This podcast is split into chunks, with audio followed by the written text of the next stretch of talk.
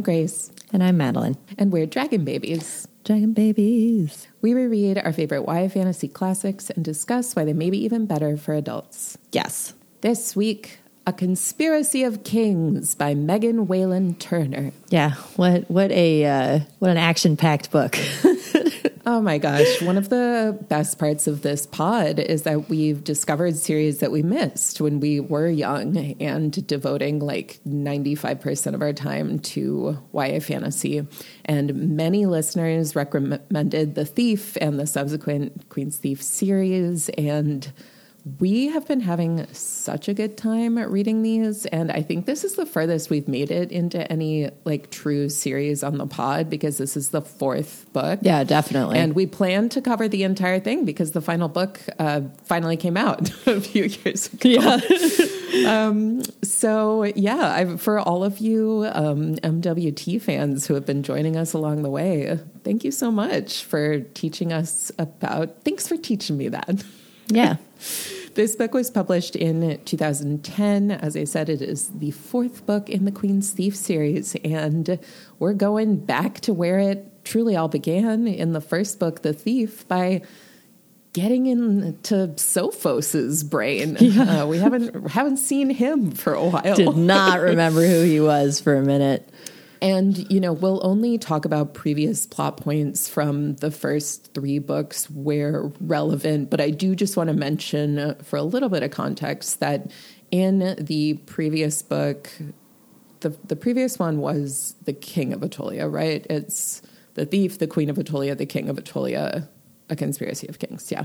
The names are similar enough that it gets confusing. Yeah, everyone The next- has all kinds of names. the, the fifth book is called Thick as Thieves, which I like because it's breaking. totally different. yeah. Um, but throughout the King of Attolia, we were hearing that Sunis had fallen into civil war and that Sophos had likely been kidnapped and was missing and presumed dead.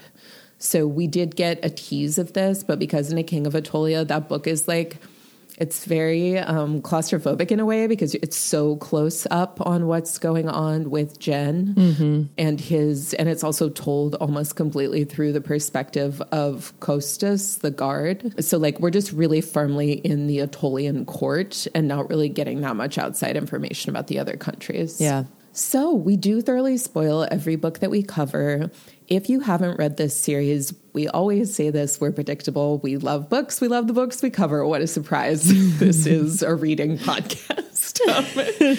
But I really can't urge you more strongly to check out this series. It is incredibly well written. Megan Whalen Turner manages to have a new twist in every single book. The character of Eugenides is becoming more and more mysterious and kind of hidden away, but then we still get these sparks of his true self showing through. And this is really the first book where, like, Gen is not the one that we're all focusing on. And mm-hmm. instead, we get a really different sort of protagonist. And I thought it was amazing. Like, what a sort of writing exercise to Yeah. be like, okay, I've already created this character that everyone's in love with. They would be happy if the next three books were all just like, let's follow Gen throughout his day and see what he's up to. Yeah. But instead, we're going over to our favorite, like, sweet baby boy, Sophos. Our favorite has. who we definitely remembered. I remembered so close You do remember him?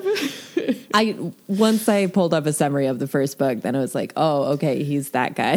he's he's like the little uncertain cutie from the mm-hmm. thief where we had him and the magus and gen journeying together mm-hmm. when they both thought that gen was just a common thief yeah.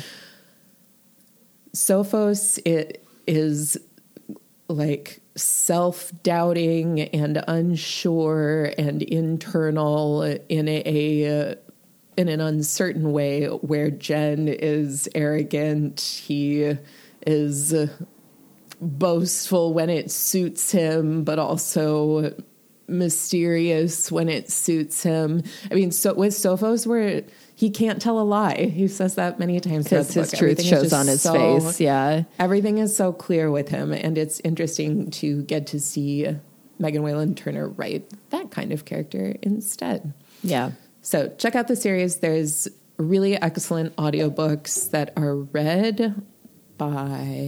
Uh, Yeah, the audiobooks are the ones on Audible that I have been using are very, very good. Narrated by Steve West. Um, he does an amazing job at having accents for the different regions, in my opinion, and then also um, he just has it's like a hot voice. I don't know if that's okay for me to say. it's very nice to listen to, I should say. he does a great job. Yeah, I didn't think of it as a hot voice, but I, I see what you mean. And I did find it a nice voice to listen to. I like sometimes you get a book that you really want to listen to and you don't really like the person's voice who's reading it and it's just a bummer. But this this is definitely one that I uh, vibe with. This is the first of the Queen's Thief books that I have listened to largely rather than reading it in print as Grace's audiobook journey continues. I know you all wait with bated breath as I say very fascinating tidbits like I'm getting better at listening to audiobooks. That's why you're here. Um, but I The will people continue want to know. I, yeah, I will continue to update you against your wishes. Um, and I did great with this one. So 10 out of 10 for me. Good job, Grace. Great job listening, me. Let's break down how the publisher chose to package and promote this book. First off, so there is a single artistic style uniting the, this series. Um, I think there are two different sets of editions that I've seen. Yeah. And the ones that we have come across are the ones that have a more stylized approach where there are set groups of symbols representing key plot themes from the book that are organized in like usually a very careful sort of chessboard feeling way where we're mm-hmm. getting at some of the machinations. I love saying that word on the a- pod. I don't say it in other times, but every time I edit, I'm like, Grace, you have to get it in at least once every episode. anyway, we're hinting at that, um, at all the little moving pieces of the different kingdoms. In, instead of saying like I don't know my projects or whatever my hobbies, I'm going to start saying my machinations. also in a professional setting, like this, yes, this week, my machinations have been paying off. yes. I'm ahead of I'm ahead of schedule on my most recent machination. Yeah, it's so good. It's so good. So this cover is uh, composed of uh, what what could be like little monopoly pieces almost. We have little tents in the foreground of the armies, people on horseback on golden tiers that are definitely representing the uh, holy uh, amphitheaters slash prayer ground. Yeah, it's like a um, tabletop game. from Sunis, where the key vote takes place on whether to make Sophos king. There are birds escaping from a cage, which is purely symbolic, Yeah. which I enjoy. Yeah. And then on the other side, I'm just now realizing that must be the sacred mountain of Eddis erupting from Oh, her okay. dream, Yeah, right? I, that's the only mountain they really reference in this book. Big text, Megan Whalen Turner, a Queen's Thief novel, A Conspiracy of Kings, and then a quote from Cassandra Clare surprises and sheer beautiful writing, which I agree with. It will never not be funny to me that the person whose Lord of the Rings joke slash fanfic my best friend Megan and I would read at lunchtime became a very popular fantasy author. It. I mean, Cassandra Clare. It seems like it's a pretty good way to get noticed to just like be uh, putting tons of fanfic out there, and then if you have tons of likes and shares, like a publisher would totally look at that and be like, "Oh, they they could make money if I publish their book." No, and and that was at a point when the internet was still young, and if you made something that got enough eyes on it, it wasn't uncommon for you to get some kind of contract, whether it's yeah, book, series, what have you. And yeah, I mean, it still happens today for sure, but it's probably Mm-hmm. it's there's just so much more content. Right. Everything is so saturated at this point. And with fan fiction, I mean, I know a lot less about the world of fan fiction now than I did as a teenager. Um, talked about that before on the pod. Uh, as as a one time fan fiction creator whose work is still tucked away in the annals of fanfiction.net. I know that today there are there's enough that you can even like make money purely keeping it as fan fiction. Like you don't even need to Yeah, you publish. could just have like a tip you jar know? or whatever. Yeah, exactly. You can have a Patreon or some kind of gated content um, where if you develop enough of a fan base, like you can profit from it. And traditional publishing is a slow, rambling monster, and it, it takes a long time, and it's very outdated in a lot of ways. And there's So a I lot get of the, like, middlemen.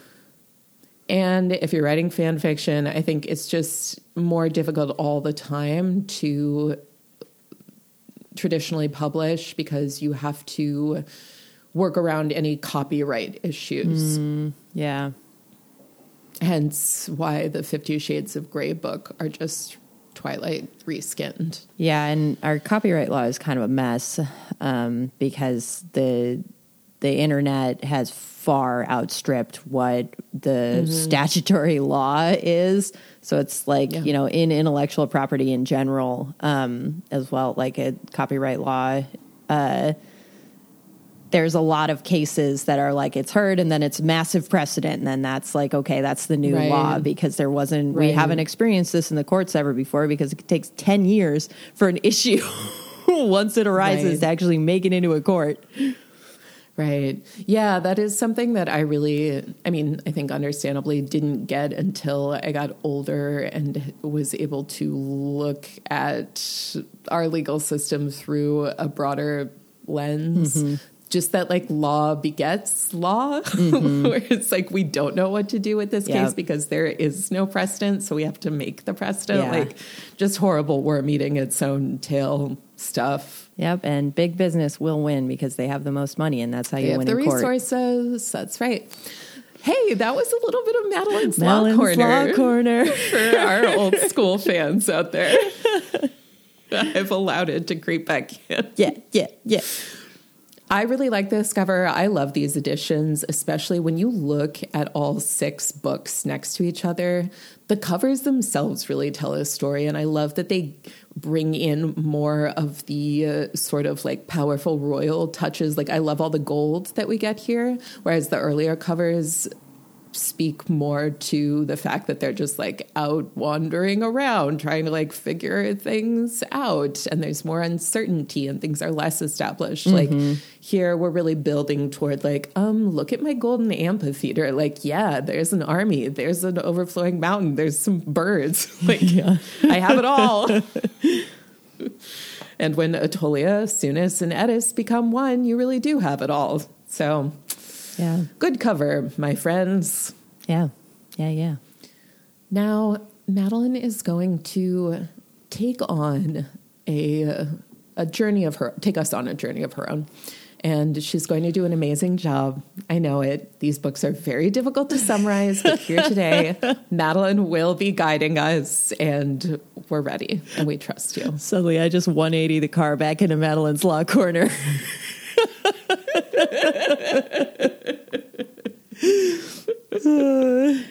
okay I I am I am you are the Eddis to my Sunis. I am placing everything in your hands. I, I lay it all before you. all right And yes, I'm proposing marriage to you. take it from there. Good stuff. So, at the very beginning of this book, the king and queen of Attolia, that's Attolis and Attolia, uh, or Gen Eugenides is Attolis, the king of Attolia. And they're riding in their carriage. And a young man and an older man suddenly, like, you notice them in the crowd, and the young man shoots something at the king. It, it hits him, like, on the cheek. And uh, immediately With a little shooter yeah, with, from his mouth with a not pea like shooter. an arrow. Yeah. but we don't. I think we find out at like the very not for a long time that it was literally a pea that he shot. He was literally just trying to get his attention. Um, so uh, they end up in the castle dungeons basically because of this. Uh, why does Gen go to see them? Did the magus, the magus, say something to one of the guards? Yeah, they. He says the king would not want to see us harmed. okay, Um, yeah, and basically is just hinting like we're secretly important. and then when And the guards are also like, okay, yeah, like clearly you're doing something weird. Yeah. because you did Let's- was shoot a let's let the king deal with this. Yeah, let him figure it out. And everyone at this point, Natalia, like in the court, and the guard is already like so over Gen because used to, like, whatever. Such a weird mess. Yeah, yeah, exactly. And when Eugenides shows up in the prison, um, the men reveal him themselves to him, and it's Sophos and the Ma- Magus, Magus of Sunis. our old buddies Yeah, from the thief. from the very first book. Uh, Eugenides is really happy to see both of them. He gives them a big hug, and Sophos is like, actually, I'm Sunis because in in this universe they call themselves like the monarch of a territory goes by that territory's name, and uh, so his uncle was Sunis. He is now Sunis because he was the only heir. I got and his uncle is dead. his uncle's dead. I got really confused by this. The monarchs go by the name of their territory. Um, so that is why I forgot that. So when uh, It's confusing. when Eugenides gives Sophos a big hug, and then Sophos is like, "Oh, I'm actually Sunis. I thought like my uncle is dead. I thought that Sophos was dead. Sophos was this boy's uncle." Eugenides gets upset about that, and then immediately leaves. And uh, Sophos doesn't understand why. Magus tells him uh, because now they're both kings, so now they have like diplomatic responsibilities and national Yeah, they responsibilities. can't just and be friends anymore. they can't just be bros. Um, we then we then have a time jump. We're going back to kind of the beginning of Sophos's adventure, the saga that leads to him ending up shooting a pea at Eugenides to try to get his attention. And we cut from third person narration to first person of Sophos's account. Yeah, the book is mostly in first person from Sophos, but there are like a, a number of like parts where suddenly it's third person. Yeah, when it's important for us to see a broader picture of what's happening, like in these kind of key action moments. Yeah. Which I thought was really smart. Yeah, no, Megan that's Whalen true. Turner switches to the third person narration because the rest of the time it's just Sophos telling Eddis about what happened while they weren't together. Yeah. Yeah, no, that that makes sense. So we go back to when Sophos was living uh, at his parents' estate, his parents' villa. His uh, father, who is the current emperor, because we're going back in time. So now Emperor Sunis is not dead. His uncle, Sophos' uncle, is still the the king mm-hmm. or the emperor or whatever. I king. He's a king. so Sophos's father, because Sophos is the only living heir, but the king, King Sunis, is still alive, so he still could produce a more direct heir because Sophos is not his child, he's his nephew. So Sophos is just kind of hanging out. He's like subjected to a rotating uh, array of tutors, some of who he likes, some of who, who he doesn't. He uh, um, feels that he's a big disappointment to his father because he's not the the man that the future king should be, and he's uh, convinced that the king is probably going to get married again, have children, and Sophos will just kind of be off the hook. So he's not really all in in any one direction. Like Yeah. he neither feels that he should prepare to be king, nor feels that he can discover his own passions and pursuits. Yeah, yeah, it's kind of it's kind of depressing his situation at this point. he only has one friend. Hyacinth. Um, Hyacinth. So speaking of, uh, It's a very funny word to say angrily. I know, yeah, and I know what hyacinths look like because of Animal Crossing. Yeah, that's right. They're one of the flowers that you can how I grow. learn. So suddenly, while Sophos is like just kind of walking through the villa, um, it's attacked. There's armed men. Uh, they're all over the place. They're killing guards. They're killing servants. Um, Sophos uh, hides his family in the ice house, uh, and His dad's not there. His mom and sisters. yeah, yeah. His dad's not there at the time, but the rest of his family is. Um, so he locks them in the ice house. He runs out. He tries to rally the servants um, to stand and fight. The servants instead betray him. Uh, put him under a table. Yep, they put him under a table. The the armed men come and they grab Sophos, and then they're like, "Kill all the servants." So that was a bad call on their part. It was so as they're doing it, I'm like, I mean, you guys, this isn't gonna go well. but it's meant to be a moment where Yeah. Sophos is being taught or shown that he mm-hmm. can't lead, he can't rally. Yeah, and that he can't and yes, and part of that is because he you have to have your men like have faith in you to a certain extent. You have to have them willing to go to bat for you or they won't because they'll see it as potentially hazardous for their own health and safety. Yeah. So he gets all trussed up and carried off by the armed men, and uh, also hears the men saying, "Burn the ice house down." Burn everything. yeah, burn, burn everything, burn like the whole villa down. But that includes the ice house. So Sophos is like, uh, yikes. he gets pretty upset because his mother and sisters are trapped in the cellar in the ice house, he believes. Um, and then he also hears from outside He has a bag on his head. yeah, at this gag. Point. and he hears one of the guards mention Hyacinth. And uh, so that was like his one friend that we mentioned a little earlier. Um, Sophos gets untied and then tries to kill Hyacinth uh, with his hands. He tries to choke him out, um, but the men like begrudgingly stop him. Uh, Hyacinth does not come back. Does not reappear. Yeah, so I'm very curious Where about did whether he go? he is dead. Yeah. Yeah. What's his situation? I, I feel that he will certainly play another role somehow. Yeah. So the the men that Sophos is with, this is where stuff starts to get like, uh oh. uh, the leader of the men is called Basrus, and he beats Sophos until he is unrecognizable because he's hit him so much in the face. Um, because that way, like, no one will be able to recognize him to Yeah, he's intentionally disfiguring him with this beating. Mm-hmm. Yeah, no, it's very calculated because he also uh, cuts and dyes his hair. Um, and he lies about Sophos's background. He uh, calls him a man killer um, so that other people will be afraid of him. Um, Basarus does come up again later, and he ultimately is not seen as a bad guy in this situation. He's seen as someone who's like following orders, basically. Um, and But he is a slaver. is- yeah, So that's the thing. Like he's a slaver. Good. Yeah.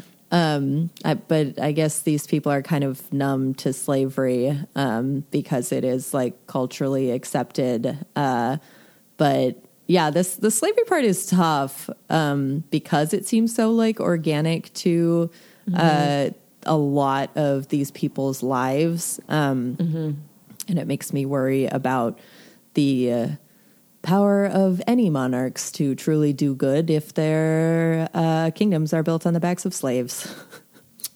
Yes. Throwing that out there. Um, so We'll talk more about the slavery later. yeah, yeah. Sophos is like he's going from boat. He's traveling by boat to different ports.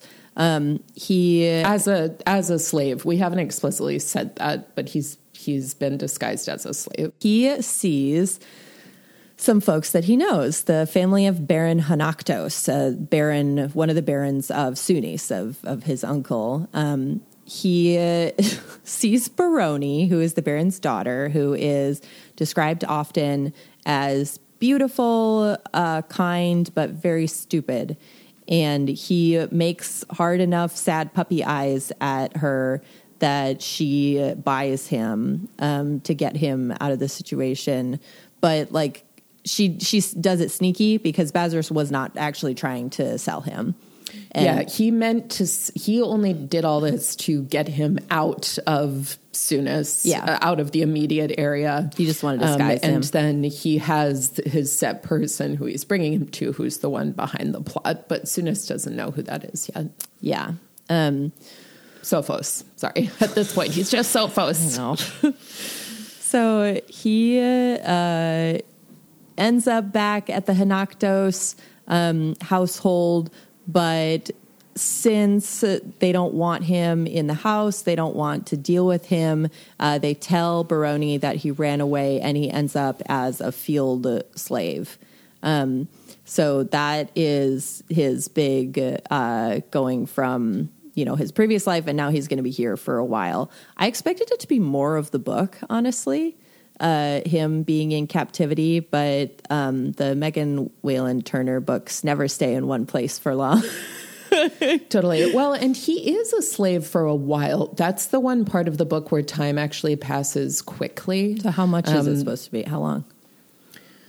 We don't ever know, but we do have seasons changing. We have multiple festival days that he's allowed to go to. Like there are context clues that show that it is months, maybe more than a year passing in in my opinion. Like that's how that's how I read it. And he also physically completely changes. He develops like pretty deep rooted friendships and like falls into the social hierarchy there. I think it's a good amount of time. Okay.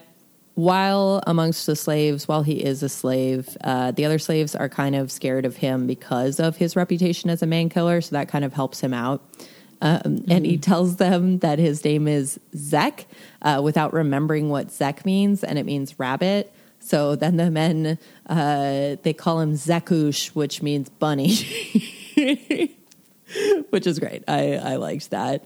It is cute. And Sophos then starts dreaming. Uh, he's communing with the gods.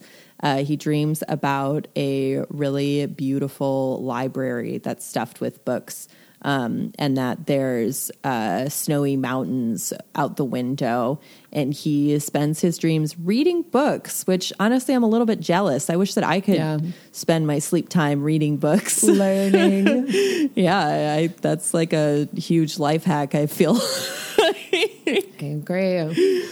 and he has a dream tutor as well, uh, who is a woman, and she wears white clothing.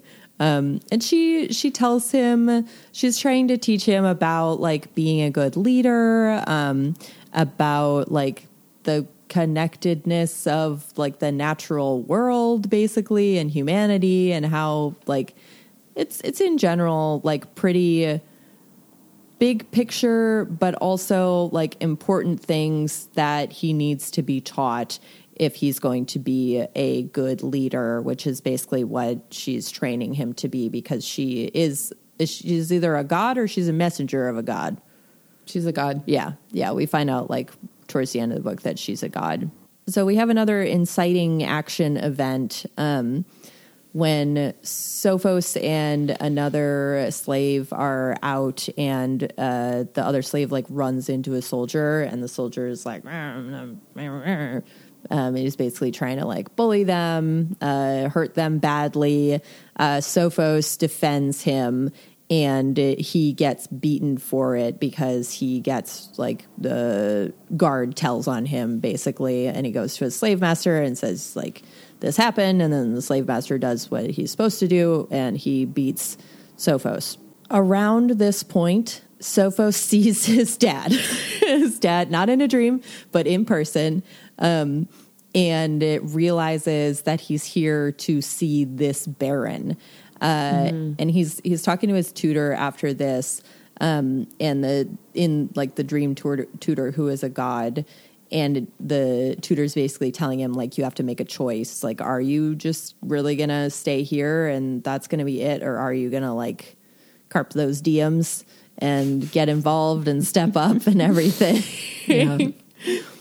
And Sophos, Sophos has been struggling with his uh, experience of like finding satisfaction and fulfillment in you know being a he's like building walls at this point in the fields and he's good at it. He's good at like fitting the different rocks together and creating these structures. And at the same time he's questioning am i a leader? Because he keeps comparing what's happening to him to when gen was you know beaten and when they saw him as like something like a slave. Mm-hmm. And he s- said that every time Gen was beaten by the Magus, he would, you know, leap up from the ground and be like filled with rage and pride. Whereas Sophos is like, you know, I'm just going to try to like keep my head down and heal and like get this out of the way. Mm-hmm. And he's saying to himself, like, am, am I a man? Mm-hmm. Am I a leader? Like, I don't like the conflation of like man with leader, obviously, but from this perspective, it makes sense that he's framing it that way. Mm-hmm. So he's like really having a deep internal struggle. So I just wanted to mention that. Sophos chooses to leave his life as a slave, and the other slaves let him go because they kind of figure that he's got other stuff going on anyways. They can tell that he hasn't been a slave He's like before. obviously a secret prince. yeah. Um, and he uh, ends up in the castle after like getting through some other people, having scrapes that make it seem like he's gonna not be successful at this. He gets he finds out when he's trying to uh, get Baroni on his side, basically that the Baron is uh, planning to kill his father and his men at this dinner that they're at. And so Sophos uh, goes to his father and he just like whispers in his ear, like, they're gonna kill you.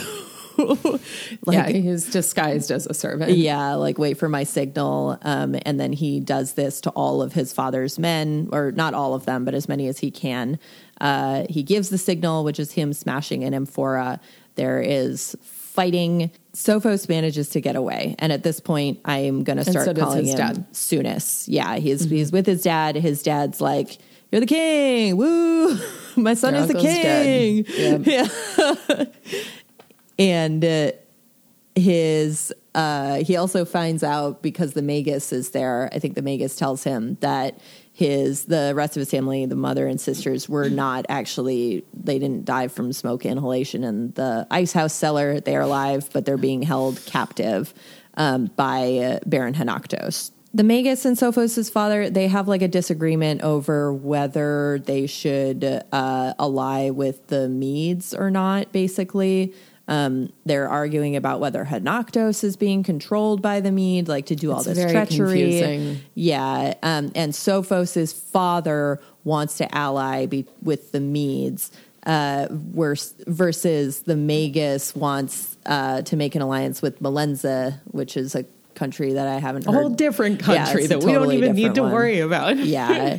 um, and we meet the Mede ambassador, Akretenesh. Akretenesh. Um, neither of the Mede ambassadors are much fun, and there's two of them.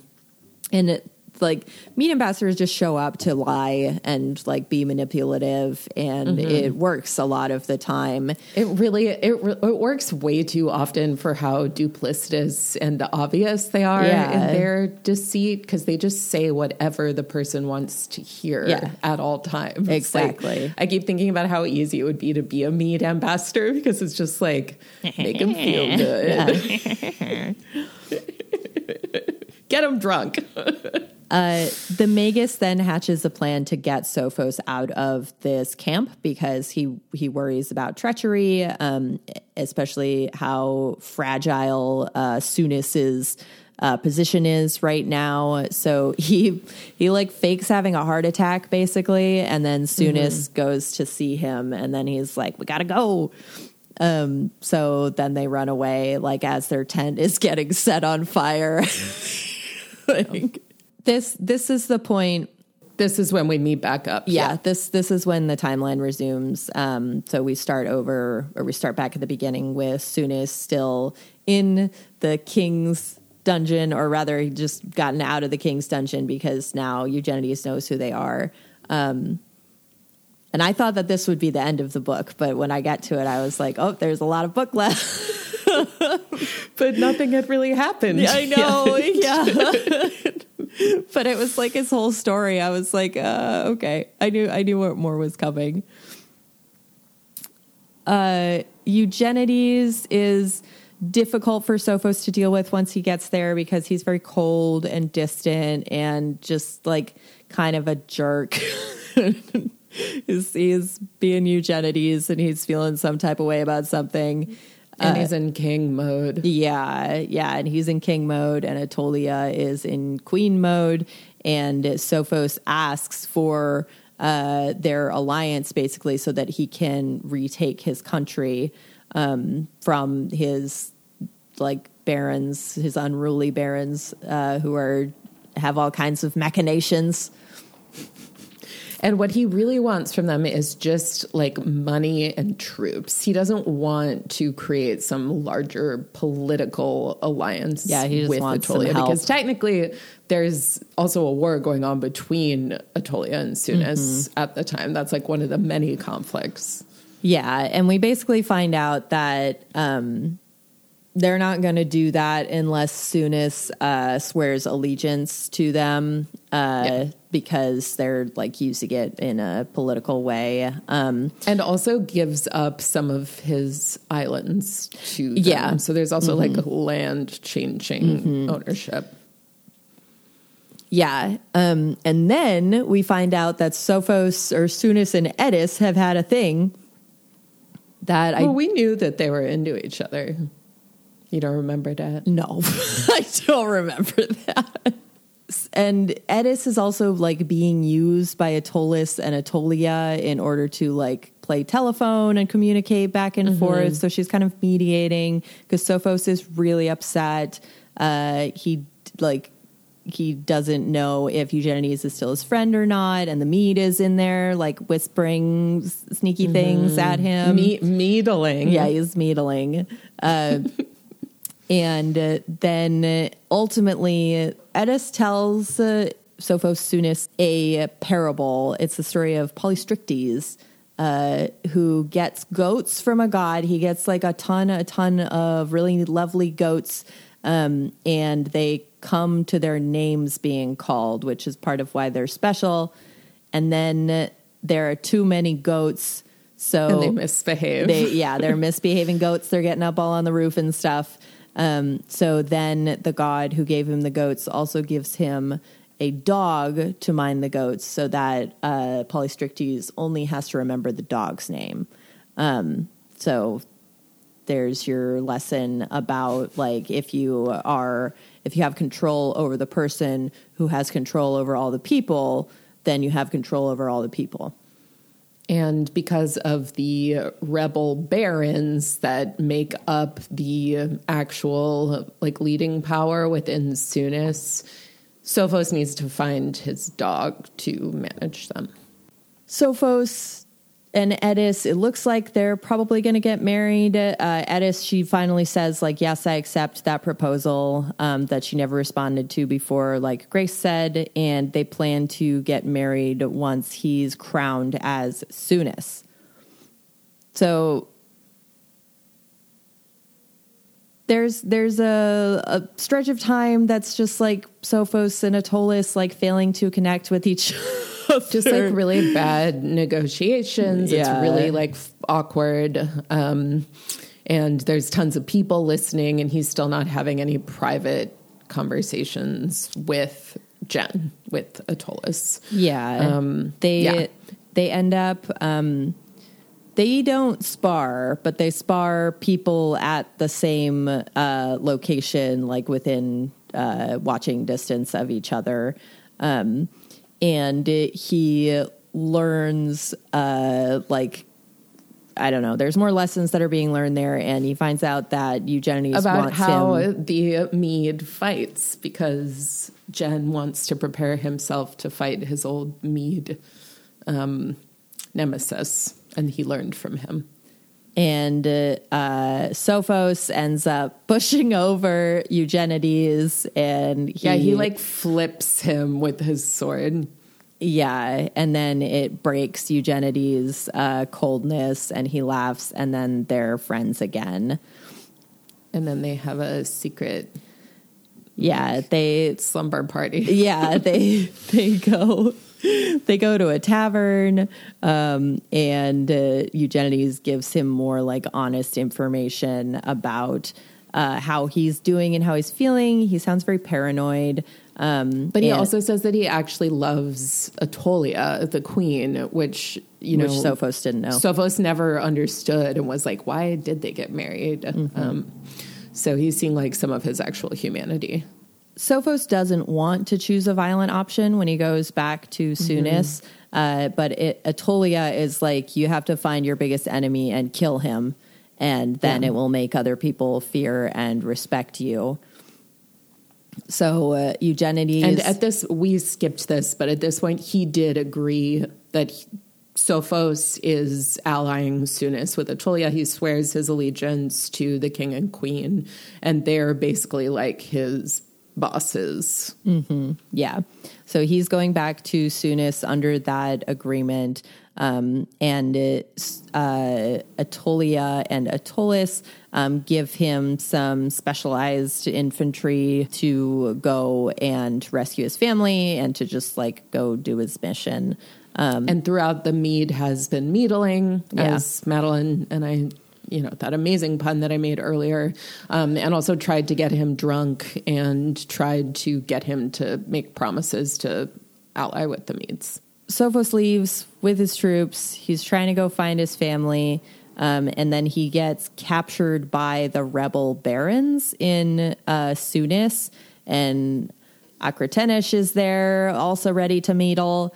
And uh, they take all of his papers. So they take his love letter from Eddis, um, but he gets to keep his gift from Attolia, which was a handgun. which really Classic Irene. really. yeah. yeah. It's a case with a gun in it, and then another compartment that both Gen and Irene said to him, Don't open the second compartment until you know what you're doing with what's in the first compartment. Mm-hmm. Yeah. So he gets a letter from Eddis saying basically in code that his family are safe and that they're with her. And then he pretends to kind of go along with the Mede plan. Um, Now that he knows his mom and sisters are out of their clutches. so we we end up um, at the Barons meet, which is the big meeting where the Barons are going to confirm to they're going to vote to confirm the king, um, or there's going to be more trouble. Uh, we have uh, um, the barons and the Mede soldiers waiting in a port nearby. They really want Sophos to have a regent, and Sophos doesn't want to do that. Um, he understands. Or if there is one, he wants to pick the region. He wants it to be the Magus, and then the barons want it to be the Mede. right, because it's not a regent so Yeah. much as like a controlling uh, presence. Yeah, they want to make him a puppet. They want to make Sophos a puppet. And uh, he uh, he's not having much success meeting with the other barons. Like they clearly want to go along with the Mede, not with Sophos's plan and his allegiance to Attolia. Um, and he keeps finding out about the lies that the Mede is spreading around. And he meets the the regent that the Mede is proposing, who he hates, and is very much like, okay, yeah, this this is definitely what the plan is. They're just trying to drown me out with their own pick. So at the actual meet, uh, he goes to the amphitheater and uh, has like basically they do oral arguments. He argues his case, and the barons vote regents. Akretenesh comes out and he's kind of like, and I liked this piece that his voice carries, and everyone recoils at his words because he's so vile. And the amphitheater was built in such a way that the tiniest stage whisper is really amplified. Um, so everyone hears him making the wonderful sound that Madeleine just imitated.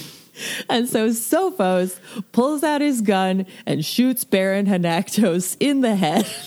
Shoots him dead. Yeah. That man is dead. After he has a great line um, in response to Akretenesh, who said, You didn't think they would make you king. And he says, Not after the first vote. Yeah. Boom. Yeah. Cool guy, Sophos. And then he pulls out his other gun, which was also in the box. It was a two gun box. Uh, It's a two gun box. yep, from Attolis Anatolia. The first gun was inscribed, The Queen made me. And the second gun was inscribed, I make the king.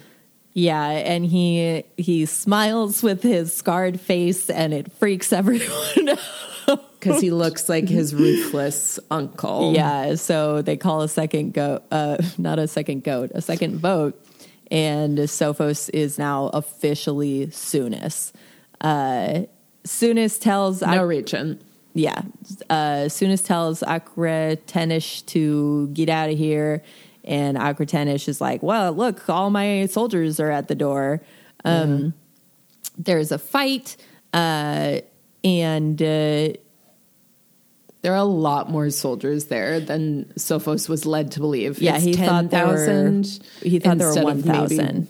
Yeah, one to maybe two. Yeah. And that's what he was prepared for. So they're heading into a bit of a suicide battle. Hmm.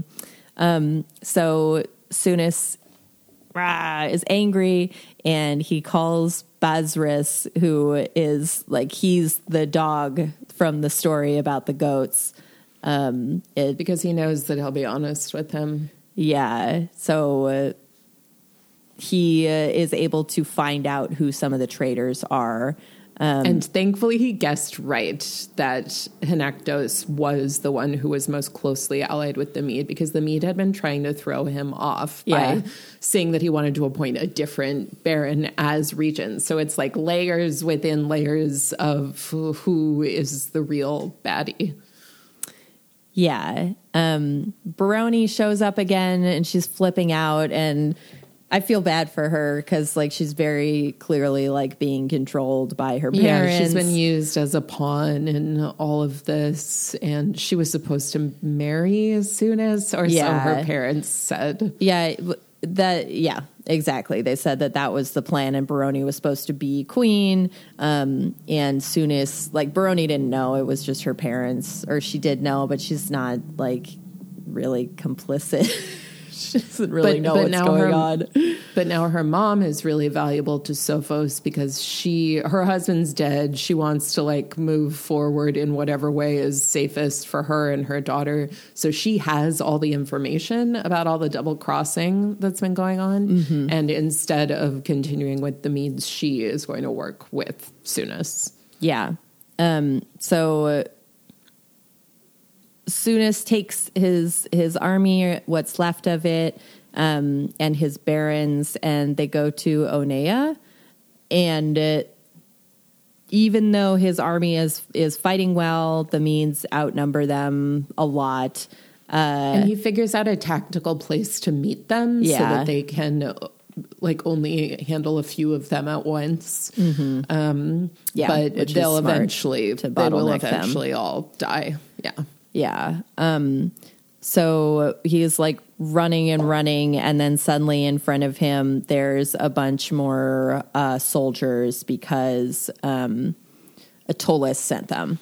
So suddenly they're not going to be slaughtered by this massive force. And the Medes run away. They're beaten. Yeah, the They Medes head back to their ships. the the Medes peace out. Um, and finally, uh, gets to see his family, his mother and his sisters. There's like drama with Eddis and Sounis because we find out that if they get married, then Eddis would also have to make the same kind of allegiance deal for Attolia um, that Sophos did.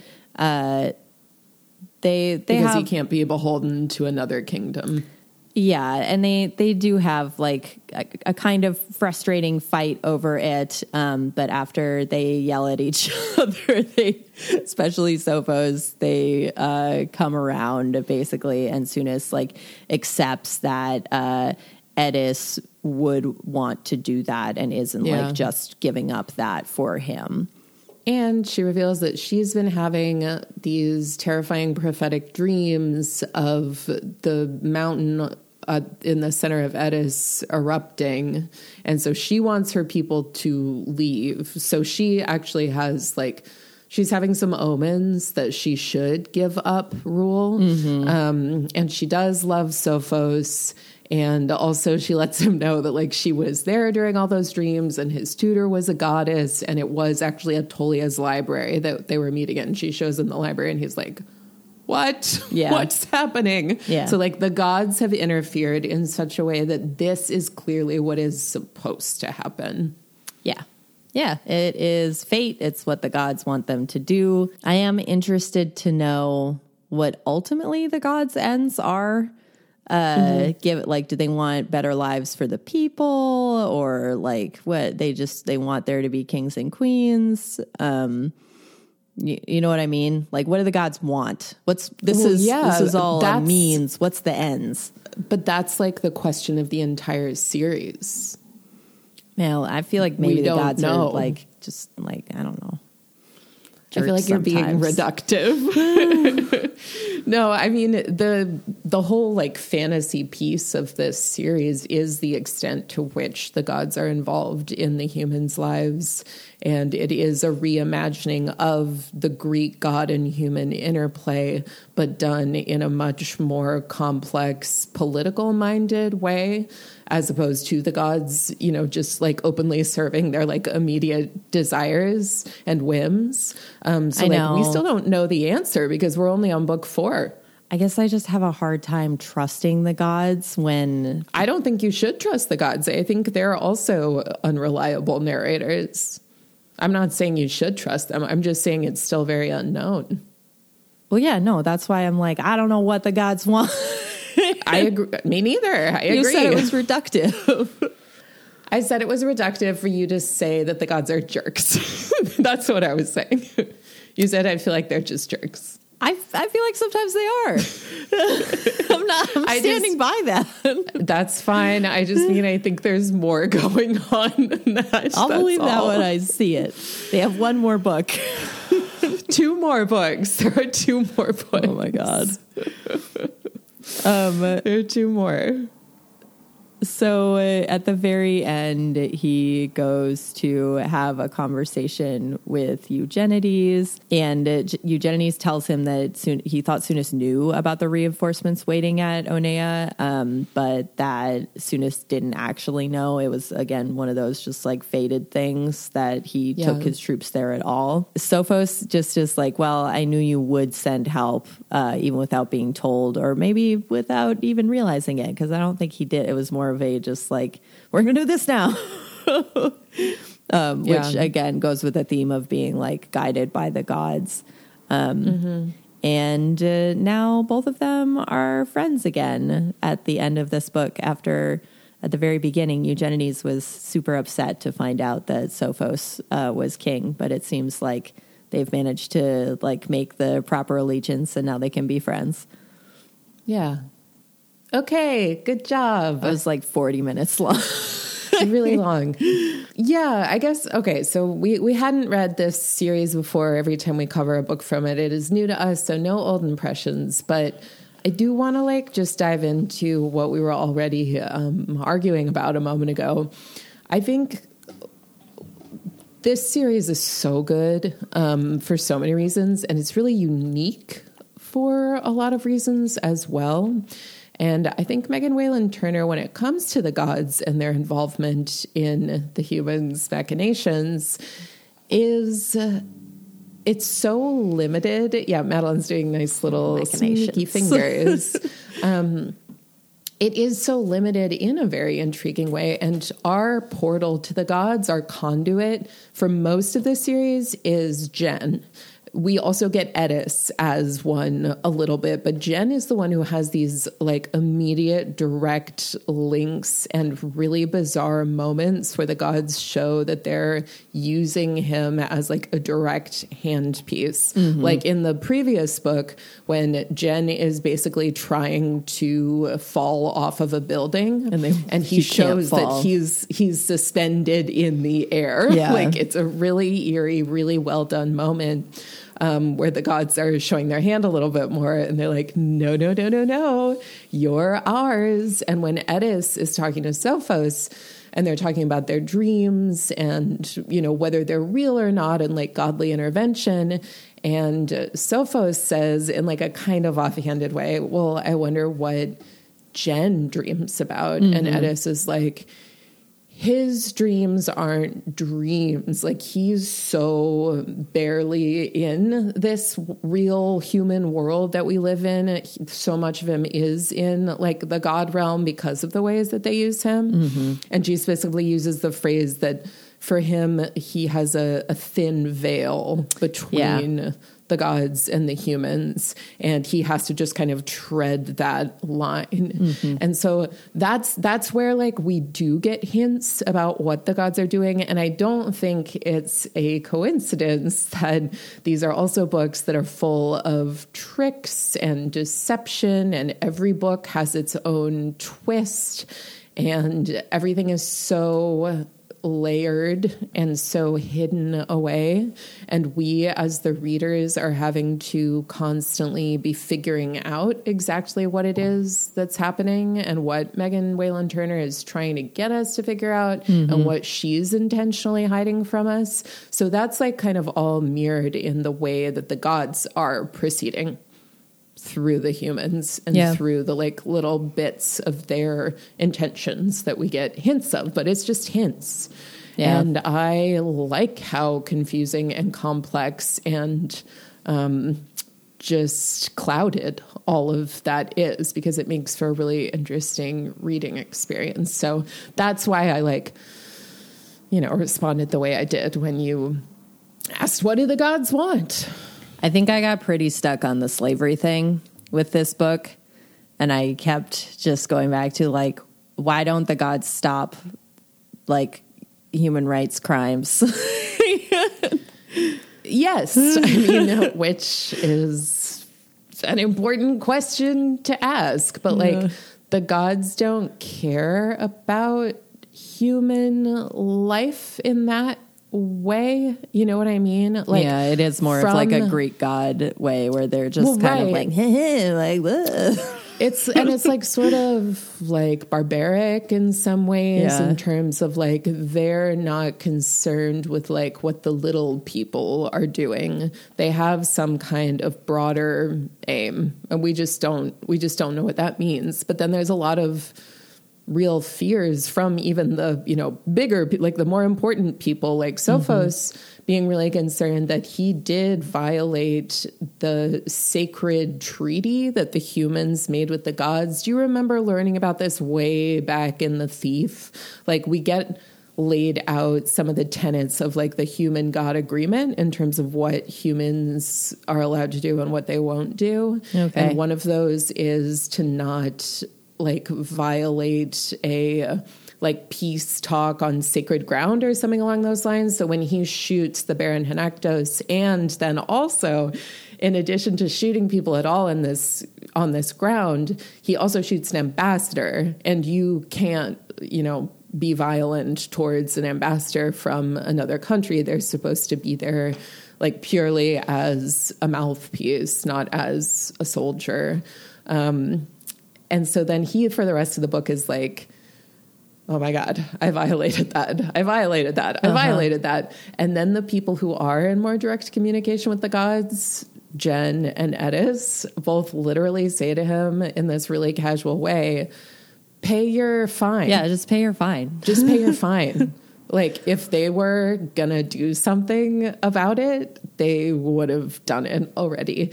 And he also has that really funny moment where he like very cavalierly, as the ambassador is like, I'm an ambassador. You can't shoot me. He like holds his hand up to see if someone's going to Yeah, that's pretty great. strike him down. Yeah. and nothing happens. Yeah. like the presence of the gods in this book is really different from the other ones where we get these like really dramatic intense moments featuring them. Like the scene at the end of the thief when gen is actually taking Hamiathes's gift and like the gods become alive and the statues around him. It's such an incredible moment. I feel like we haven't we're like getting progressively like chiller with the gods as mm. time goes on from that kind of like high watermark um, because here it's like oh a god comes and like tutors him in his Yeah. dreams in a library. And teaches him. and he thinks they're just dreams too. Like nothing nothing even really that important happens in them. Like he gets to read and study and learn and like figure out how to become a king. But there aren't like important plot moments in those dreams. And i was thinking about this because in the summary that we were both kind of going off of they mention the parable that he learns in the dream, which we didn't go into detail on because I feel like it's not important to the plot, whereas the one that Eddis tells him is hugely important because that's the one about the goats and getting a dog to handle them. Um, the other one's more thematic because it's about like, it's like, oh, when given the choice of, you know, protected by this wolf is a sword and then treasure, which do you choose? And the guy picks the wolf because he's like, either of those choices will take me down a difficult path, whereas the mm-hmm. wolf, like, is the means of survival.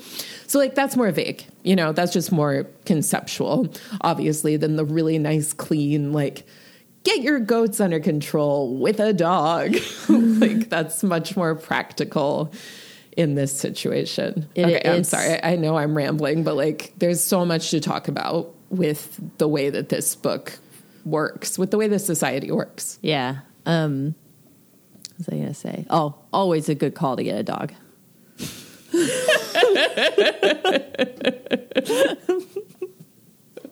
I'll agree with the gods on that one. Especially if you have a hundred goats. Yeah, yeah, yeah, definitely. Then get five dogs. Um, okay, so that's the gods. That's what they're doing, and that's why, like, we we know we no longer in the podcast explicitly ask during the episodes the question: Is this YA fantasy? Um, I feel like our we, point's been proven. we hit on that in all our discussions anyway, but like. I do think this series is really interesting when you look at it through that question because the answer is definitely yes. Um, but it's a little harder to ferret out the components that make it so. And I think that's just why the series is so sophisticated. Like, that's a testament to how sophisticated Megan Whalen Turner's writing is um, and how subtle the fantasy is, as opposed to, you know, there's not like a dragon flying out and smacking you in the face, but there is this like very specific, you know, Greek inflected empire yeah. but they also like have guns um, and like watches um, and these very specific like technologies that were not historically present. Yeah, no, they mentioned that they have world. artillery, like an entire Right. artillery unit. I was like, huh. Right. Yeah, exactly. Like that's interesting. Um, and then on top of that, I mean, it's a whole new group of gods. Like none of these are Greek or Roman gods. These are gods that Megan Whalen Turner created for this series. And like we were saying, they don't act the way that Greek and Roman gods do. Like Yeah. they're not involved with humans in that way. It feels They're, more they're not like, banging them. they certain oh my god in this series that's like i can't even you know imagine Yeah. like that's no no that's they that's like most so of Greek close. mythology. right exactly where the gods basically are humans these Yeah. gods aren't and like i do think that they I think from everything we've been shown, I think the gods have a really long timeline that they can see mm. far into the future. So I think that's why they make these nudges to help get the progression of these kingdoms and their allegiances to like more closely follow the predetermined path, if that makes sense. Yeah, yeah, that that makes sense. It's it reminds me a little bit of um, the Tamora Pierce pantheon. For sure. and uh, I think that's part of why I'm getting hung up on the the human rights stuff is because Yeah, let's talk about that. in uh, in Tamora Pierce's books, like the the people that the gods, the except for the like you know not nice ones, uh, want to put into place, like King Jonathan and Queen Thayet and Tortall are like really pro human rights. Like they they work a ton on that um, on like outlawing slavery and trying to make life easier for like very poor people. Um, and uh, so to me, then it's more like, oh, okay, like I can, I'll, I'll accept that mm-hmm. like maybe it's a good idea to listen to the gods. And I know that that's like part of, especially like Eugenides' journey is being like, I don't, why do I have to listen to you? Like, can I mm-hmm. escape it? Um, mm-hmm. And like, I also share that, like, but why? Like, why do they have to listen to you? And the memory of the the charter is good um because or like the you know secret rules of the being like oh there's like no violence rules. Um although when you have no violence rules at the most powerful level of government then they're basically insurrection proof. Mhm I don't know. I, I just kept thinking about like modern day political systems, and they, they literally called the Sounis an oligarchy, which is fair because all all of those like medieval uh, universes, like it's oligarchy um, or serfdom or fascism, and it's or like you know the Venn diagram space in the middle. Um, So I did appreciate that that they kind of like actually said it instead of skirting around that point. Like, yeah, this is an oligarchy. It's it's ruled by incredibly wealthy people, and they have slaves. Yeah, and in this book more so than in the others because we spend so much time not either in court or Yeah. like a field journeying. Yeah. Um, we're actually like, I mean, the first like half of the book is in the fields or the slave quarters, and it's a mix of hired field hands and slaves. Um, there's also like a sort of uh, like there's a like an indentured servant kind of structure at play, and then slaves can also like earn their freedom because his supervisor was a slave and now no longer is one, but is supervising the group of men. Um, so there's like a lot of discussion and a closer look at how the actual like you said, whose backs actually built this kingdom, mm-hmm. as opposed to Yeah. just like looking from afar at yeah the castles and the wealth and the agricultural resources and things like that. Mm-hmm. Like they're the slaves are out there like doing terrace farming, which is like incredibly physically demanding. Yeah, yeah, it's how um, Sophos gets strong. Yeah. Yes. At first, he can only do like half a shovel full Yeah. of dirt when he Yeah. starts digging. Um, and I think it is, you know, as modern readers, as Americans, as people who live in a country where it has not been that long that slavery has not been permitted and it lives on Yeah. in many of our social structures. yeah, yeah, like the prison industrial complex. Yes, exactly. Um, it's really important for us to take a look at a society where slavery is just accepted Mm-hmm. as the way that it works. Yeah. Um, and beyond that, necessary. There is a lot of discussion of how many slaves are prisoners of war. Yeah. Um, I was thinking about this. so, one of the reasons I've loved getting better at audiobooks is that if the book is right, I can listen to it and play Witcher, Ah. um, which is really fun. And this book, paired with some witching, great combo. highly recommend. You can't do like the main storyline, obviously. of Um, but. I was just wandering around doing um, like finishing up question marks and Velen Nice. um, and it was great. Yeah, really, really good. Really, like both experiences were enriched. um, so I played Stardew. Valley while I listened to this book, Okay, you can do that too. which was interesting. doing some terrace farming of your own. Yeah. Start, Stardew Valley is is if you've put a thousand hours into the game, like I have, um, it's good for uh, like if you're listening to an audiobook because you don't really need to read any of the text, um, and it's just kind of like booping around mining. totally, totally. yep, getting those vines. Yep. But I was thinking about this because Geralt notices that yes, I'm just I'm just talking about a quest from a small side quest from Witcher. This isn't going to be spoiler I'm spoilery for anyone. for it. Geralt comes across an area where he says, "Okay, clearly using my senses, I can tell that a group of barefooted prisoners were led through here by soldiers." And eventually, he realizes that they were brought out there just to be murdered. Like the soldiers were like, the soldiers' leader said, "We don't have enough resources. We don't have enough food. Like this is We're just Velen. gonna It's like massacre a them." horrible." Stark swamp. Um, Velen, so the just worst gonna- place in the multiverse. terrible. so terrible. Almost every NPC you talk to is like, this place. is dying. And the music is such a bummer. every character you walk past is like, oh God, what's the one guy say? He says, like, that's life, constant pain, or something like that. It's just, it's amazing. Or like, the pain is the greatest part of life. It's just, it's absurd. Yeah.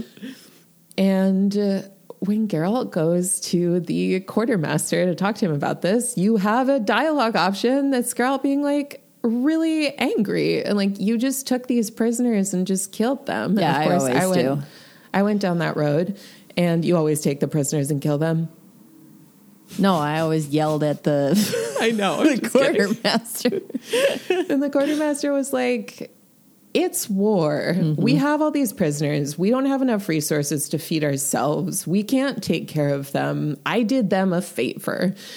And in this book series, I think this is why Megan Whalen Turner built slavery into the society. I think it's because so many of them are prisoners of war or people who were involved in some way in one of these many, many conflicts that are like nonstop taking Yeah. place in this region. Yeah. Because otherwise, what do you do with those people? Well, yeah, because that's slavery kind of the question, is right? very slavery is very status and class based in this society in the in these books Mm-hmm. um it's typically yeah people who have like no other options or um, yeah were captured got into some kind of violent situation. Um, it's it's sort of random at the same time because there are also clearly people that were from like maybe wealthier means but here they are they're a slave they have no other recourse at this point. and sophos himself who is like obviously a prince i mean he starts gaining friends in uh, the slave quarters because he's reciting like perfectly reciting large chunks of, Of poetry. um, Uh, poetry yeah. yeah, Yeah. Uh, from like their epics. Um, so, so that is all very interesting too. Um, I don't know if I have like a big conclusion here, but I guess I'm saying I see why she used it, and You mean like instead of having them killed? I mean, like as a function within the books and like as a system within the way that she built this society. Like having I mean, slavery the- exist makes it possible to write through some of these situations. That's that's what I mean. Yeah, no, I mean it's definitely important for the plot, especially in this book. Um, Well, yeah, this I mean, this book would have been completely different. but and I, it does help. I mean, for me at least, it gives me that like, wow, I do not trust the gods whatsoever. If that's like our what Well, we're right, supposed to and- do. Well, in coming full circle back to that piece, I wanted to say that uh, the gods pretty obviously don't care about like I said earlier, about like single lives, about like what the human experience is. And they are happy to like follow a timeline that perpetuates the existence of slavery if it's going to fulfill their ultimate means. Jerks. That's that's what that's what I think. I mean, that's what I think based on everything we've been given Yeah, no, in these four books. I, I do think that that's probably what we're supposed to believe, and that's why I say they are jerks. Yeah. Well, and the the slave system supports the like it's kind of like a serfdom in a lot of ways because especially in Sounis where we learn that the barons are controlling, you know, various components of the kingdom and then they have their tiers of workers within mm-hmm. each of their baronages or Yeah. whatever word should be used there um, and if you continue traveling all the way down that like you get to the bottom and it is their slaves um, but like Yeah. the slave trade is also practiced between all of the kingdoms as far as i can tell Yeah. I don't know I don't know either, but I interesting like discussion about it. No, good discussion. and yeah, and I really I think it's like I think slavery is like treated similarly in Witcher, which is why I wanted to talk a little bit about that. I know this mm, this is okay. not a video game podcast, but Yeah, I was thinking about that when I finally went to video the games. I finally went to the Nilfgaardian camp way in southeast Velen. Oh, yeah. where, where it's just like barracks, and there there were notes on the board. Am I like the only loser that reads every single piece of text in Witcher? I just think it has really good writing. I no, I because it's based on a book and like Yeah, a lot of, it yeah, reads like a series of books, real rather fantasy series. Um, yeah, and that's why the world building is so good. Uh, I have read them all at one point. Definitely not on Right. my most recent playthrough because it was my third. that makes sense. This is my first, so everything's new to me. But yeah, there the was a notice about like there was a notice about like how you were permitted to use the slaves that were there at the Nilfgaard camp, and it was like. You know, they, they've been commanded by the guard or, you know, the quartermaster or like the lieutenant or whatever. I don't know military terms. Big surprise there. It's fine. um, and like you can't yeah command them to do anything else and like leave them alone. And I, w- I was just thinking about like when in these books there is some sort of level of like slaves rights and then it's like but that's all moot because they're enslaved? Yeah, it's it's an oxymoron. yeah. Um anyway wow what a book. Uh we've been talking for so long and i feel like we've barely scratched the surface okay so i said earlier that i did really like getting a totally different protagonist and i think sophos is really cool. I love you know in a lot of ya there is a protagonist who's like self-doubting who is unsure of themselves because we're watching them you know go on their developmental journey. We're watching their coming of age story. Mm-hmm. But for sophos it's different because he's he's he's learning how to step into the role of leading his kingdom while also like first being enslaved and then being kidnapped again. And throughout that he's having to you know someone calls him like a it's that oh, that really obnoxious baron who's like the who's like the puppet regent who's going to be put in place by the Mede. And he calls him like, he uses a bunch of husbandry metaphors. He's like, he's a hawk that hasn't yet been seasoned. Like, Oh, yeah. He's, uh, uh, yeah, I, I'm not going to remember the others. They were very boring and poorly put together. But I liked getting to watch him. I mean, choose violence. I guess is like It was very unfortunately- satisfying. Yeah. Unfortunately, I did enjoy it, and getting the reveal finally of why Gen made him those clothes with the inside long pockets Yeah. as he keeps being like, oh my God, he keeps talking about the pockets. You can tell that Gen is so irritated because he even throws his wine glass after that one conversation with him when Sophos is just like, and I still hate the clothes. Like, thanks for telling me they have giant pockets on the inside. Like, why would I ever use that? Doesn't help And it me. turns out they're matching pockets for the two guns that he is going to have and is going to have to use. But speaking to, you know, whether we're getting a violence good or violence bad or something much more nuanced, which is obviously going to be the case with this series message. Sophos is really torn about the fact that he uh, shoots Hanaktos, that he like picks war over continuing to try to find a peaceful way to unite the barons mm-hmm. and avoid being, uh, you know, assimilated by the Medes and thinking about all of the consequences of what he chose. And he continues to think about that throughout the rest of the book. And in the way he talks to Eddis, he thinks she might not want to be with him anymore because she is very.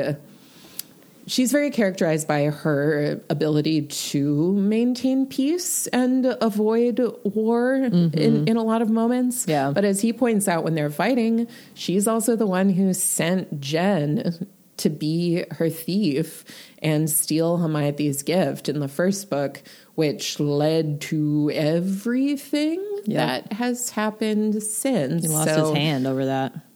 Yeah. So I feel like in that moment, Sophos is, you know, basically saying to Eddis, like, you actually caused all of the violence mm-hmm. that has occurred and like these huge kingdom shifting events.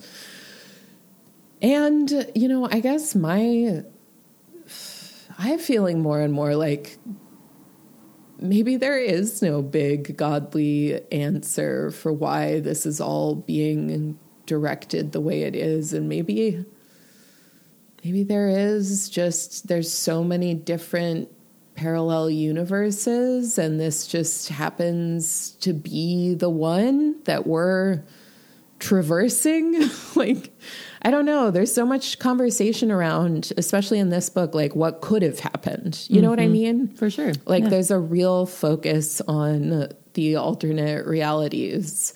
Um, but we still also do get these markers that like this is a happy ending this is a good ending like mm-hmm. sophos and eddis are getting married they've been in love for a long time um, like also talking about romantic relationships like clearly the king and queen of Attolia have a very like strong union personally but then also because of the way that the kingdoms are being united they'll actually be able to like prevent the entire area from just becoming the Mede Empire, yeah, which is yeah. what they're very focused on doing. And I was thinking about this a lot because I always try to, when we're reading fantasy series, re like rewrite the events through the eyes of whoever is characterized as the villain especially in a book like this where we're getting like military operations because everyone's kind of doing the same stuff. You know what i mean? Like yes one group is like defending their land and one is trying to encroach on their land but like who'd they all take that land from in the first place yeah. you know yeah. And the Medes, if I look at it through the Medes' eyes, I'm like, look at all this crap that these people are doing to us.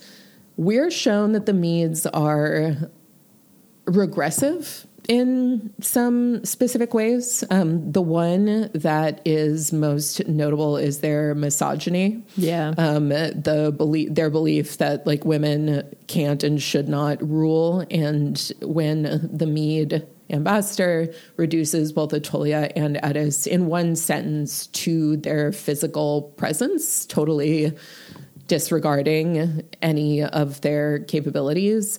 And also knowing that the series is written by a woman, and throughout the other books, we've learned that the reason Irene, the Queen of Attolia, is the way that she is, is because she had sovereignty forced on her from a very young age mm-hmm. and had to continually evade, you know, attempts by men through like marriage or sex or violence, try to wrest that away from her or make her decisions for her, mm-hmm. which is why she had to take on the mantle of being known as a very violent and ruthless leader because she was forced to that. So Sophos is constantly struggling with well, do I go that direction or do I try to stay true to myself, my little soft boy self, as I was saying?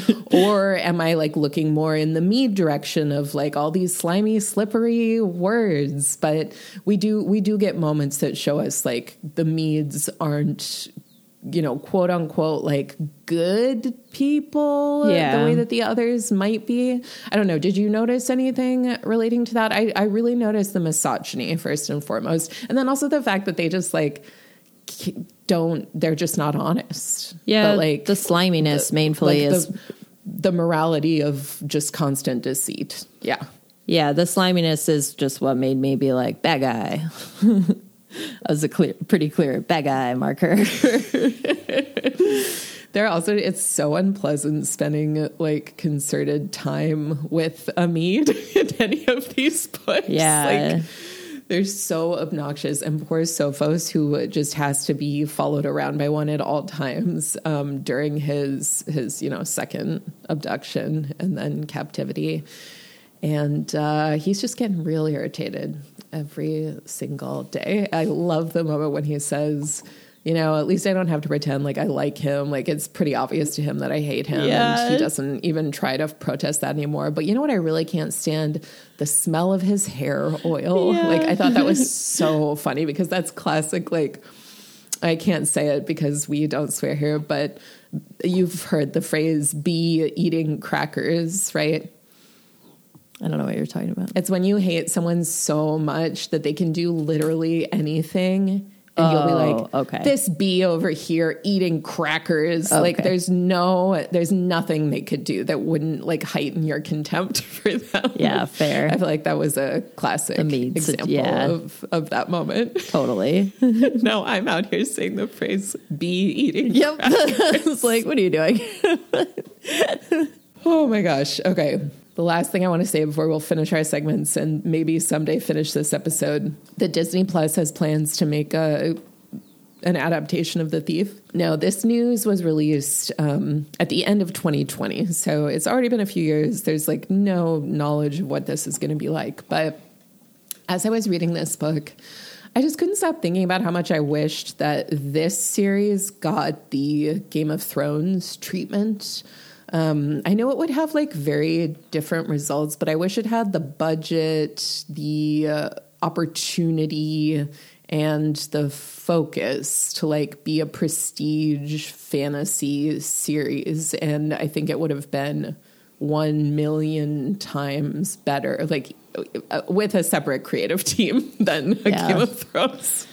Yeah, but that's true because there's there's plenty enough political intrigue. And the, each book has like these iconic moments that would be uh, so well served on screen, especially because the narration is difficult because the reader, or in this case, viewer, learns a lot through the narration. But I don't think it's one of those situations where you would be it would be impossible to do without like a ton of background narration because so much of it is internal.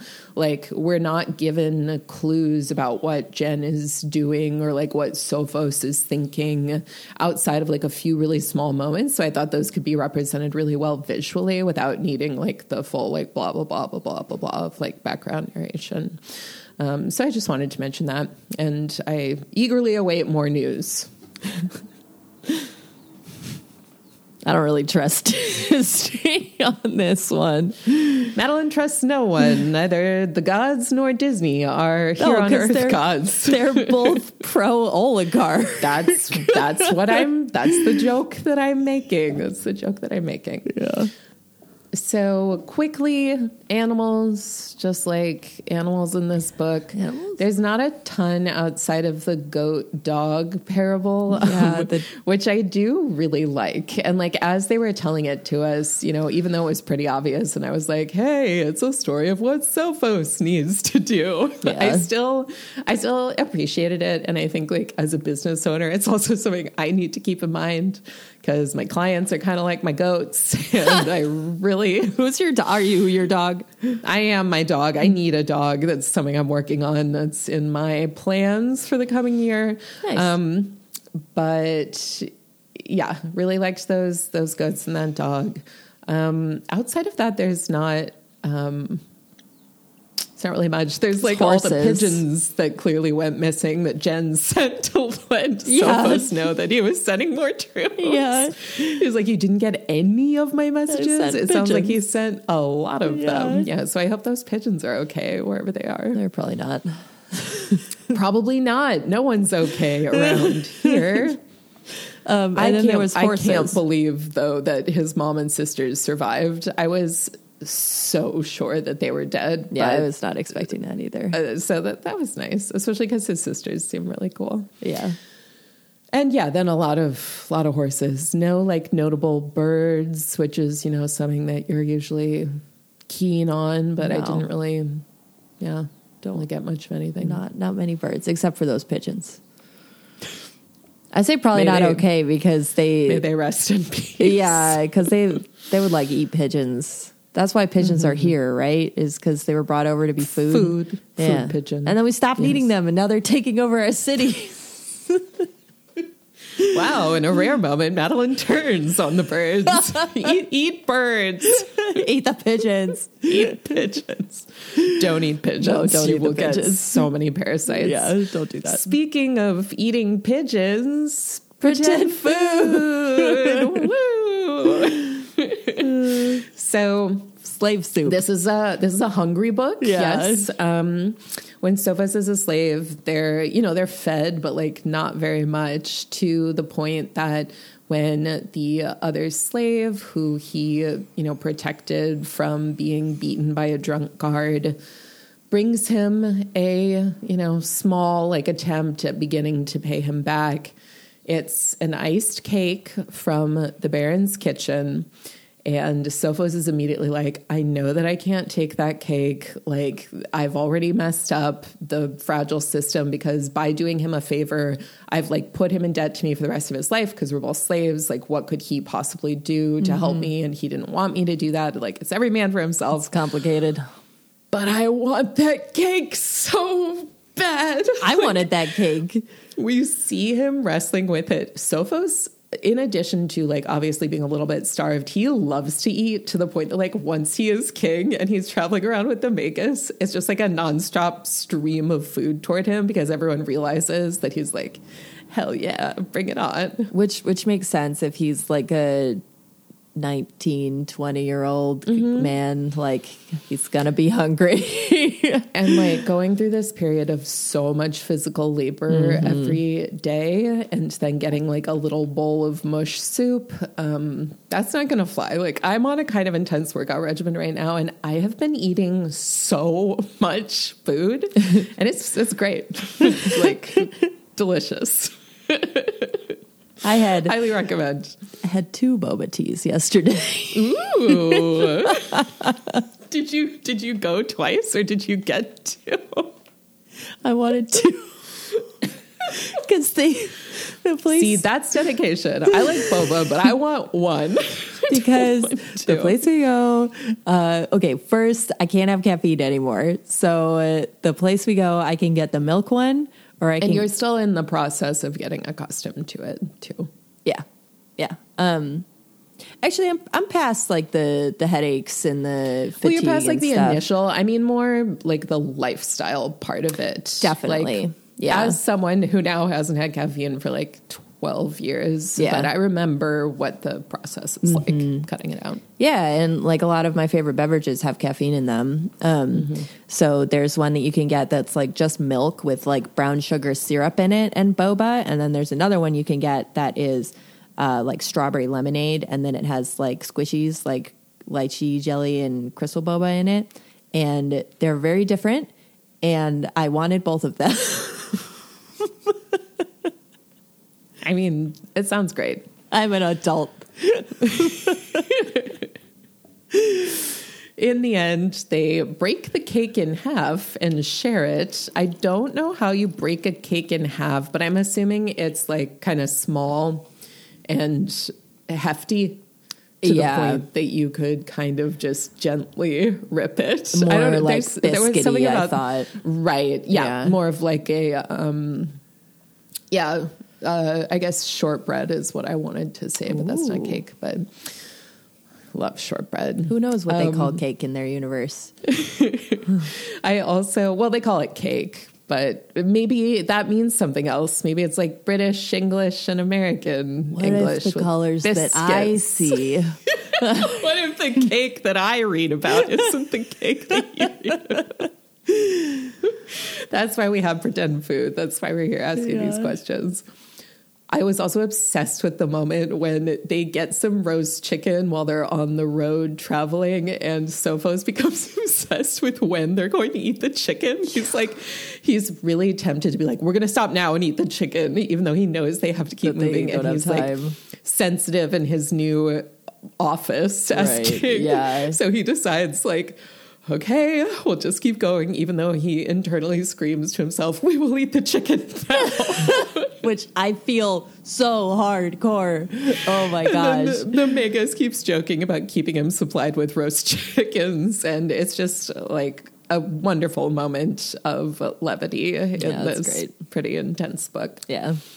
And then the other, the final, you know, notable food moment for me was the uh, liquor, the Mede liquor that the ambassador tries very hard to get Sophos drunk on. Yeah. Um, I thought it was pretty funny that he was trying to get him drunk because, like, Sophos has shown himself to him to be like pretty sullen and, And pretty like, hostile to his advances. not, yeah, really not into him, even to the point that the ambassador is saying things like, Why don't you like me? Yeah.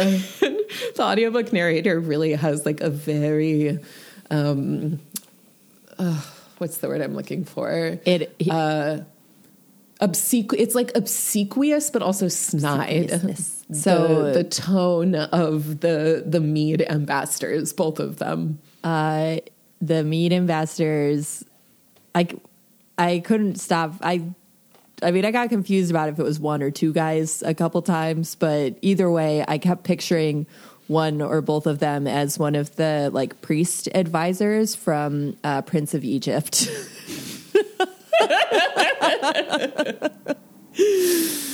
wow, a Prince of Egypt style The Thief series would be really good with songs. yeah, I mean, I'm I do not have any semblance of, of Christianity within me, but that is a good movie, separate from from any like religiousness. Like it's just You know, great. I mean, I feel like you can enjoy it from a lot of different religious perspectives too. no, totally. I just say that because I was raised Christian, and I don't Yeah. think of myself as belonging to that anymore. And it's cool that like I have liked it for my entire life, and the Mm-hmm. songs slap.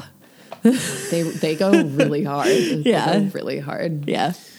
Um, yeah, there there can be miracles is screaming in my head right now as we talk about. I always the one that always gets stuck in my head is "Let My People Go," and then at the like very end of the song, there's like Ramses' face and Moses' face. They're singing it together. So good. It's so good. Oh my god, I'm shaking in my chair. Yeah, The Mede liquor is a clear alcohol that sounds incredibly strong, like Everclear levels. Yeah. But then it has mint and fennel flavor Mm-hmm. once you've swallowed it. It's called Rem Chick. And the ambassador says, please drink. The flavor comes in the swallow, which I was like, gross. Yeah, calm down. I know. but also, but it also, I wondered if you might have any experience to share of um, your time in Russia drinking vodka, because I felt like Totally, this was modeled after that, where it's like you don't sip it, you're You supposed shoot to. it. You take it. Yeah. Yeah. You take it down. you drink that vodka, and then in 20 minutes, Yuri will pour will pour you another one. Yep. okay, and that's all the food. So maybe we'll try to find some rem chick for our pretend food. Um, I'm just trying to get you drunk. I don't drink much, so it'll only take a little. Let us wrap up this wide ranging conversation with our badass ladies. I feel like I have chosen her before. I mean, I definitely have. There, we've done four of these We books re- now. we can repick. It can be the same. It's okay. I'm I'm going to do Eddis. Um, I I really really like Eddis. Uh, she seems also kind of the most like earthy and I don't Yeah. know nature connected to me. Yeah. Um, maybe because they're like a mountain forest kingdom. Yeah, maybe because of It's the biome. I, I love the that land. Like I love the Mm-hmm. time, the limited time that we get to be in Eddis. It's really lovely. Yeah, yeah. Um, and my rating for her is support from a deity to end slavery. Bringing it all back. Back, turn it up. I think I'm gonna make Sophos my badass lady. Um, I uh, appreciate having a not just a protagonist in this series, but a king who has like a lot of like feminine energy about him in a lot of ways. Yeah. Um, he struggles with a uh, um, inferiority complex. He uh, is constantly feeling like everyone else is more together than he is, and that he's not prepared. But when push comes to Imposter syndrome, which imposter is very syndrome, common. Yeah, yeah. definitely a lot, a healthy Yeah. dose of imposter syndrome. Yeah. Um, and he finds, I, I actually, I really liked that he was ready to live as a laborer. I know, He was yeah. like, he was like, you know, like I have a pretty good life. Um, and I do feel fulfilled by my work. And he was like, this could be my life. Um, and the reason ultimately that he decides he should leave isn't because he decides he doesn't want that life. It's because he decides like he has to have a free choice Right. to say what his life is. Um, and if he were to just stay and do that, he would just be allowing himself to, yeah, remain in that role, remain a slave. Yeah. Um, and he doesn't he doesn't directly talk about this, but by stepping into a leadership vacuum, um, you do have the potential to do so much good. For sure. Yeah. And he's already very intent on not being his uncle who fostered um, fear and is t- te- definitely the one that led to the Baron's rebellion Yeah, in the because he, he was place. a terrible he was a jerk. he wanted them all to think that he was constantly going to turn on them and he tried to turn them on each other. Yeah, like I feel like that's fear. not explicitly said either, but like it's Yeah. Mm-hmm. his fault. Um, Yeah. I mean, he does die. So Yeah, he's like, dead. Has, he, true. he has to take it on in that way and then he doesn't care about it anymore because he's dead. He gets the sweet release. anyway, my rating for Sophos is uh, a never ending roast chicken cauldron. He can just hop on over, put his hand in, and out comes a perfect rotisserie chicken ready to be munch, munch, munched on down. He doesn't have to ask the magus if he's going to finish his thigh. He's got plenty all to himself. Like Gurgi's food wallet. Exactly like Gurgi's food wallet, one of the greatest fantasy pretend food moments that we here at Dragon Babies have ever witnessed. Munchings and crunchings. Yeah, I say little Gurgiisms to myself all the time or to my Gurgi's pets. the best. Gurgi's the best. Yeah. And so, with that, we uh, bid farewell to young Sophos. I wish him well. We will finish this series. We've been doing like one every two years. so, it's going to be a little while. Like here at Dragon Babies, we re- reward long term listenership. Your loyalty. Give us your loyalty. Stay tuned. Our next book is going to be something uh, different. We're doing a contemporary YA fantasy book by a person of color. We're going to be covering Legendborn by Tracy Deonn.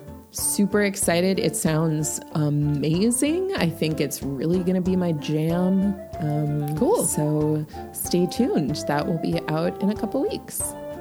If you would like to make a request of a book for us to cover, you can find us on our website, dragonbabiespodcast.com. I'll also put some really cute fan art of Sophos and Eddis that I found on Tumblr while researching for this episode. Still a place to find fan art. Uh, on Instagram at Dragon Babies Podcast and on Twitter at Dragon Babies Pod. I have an Instagram.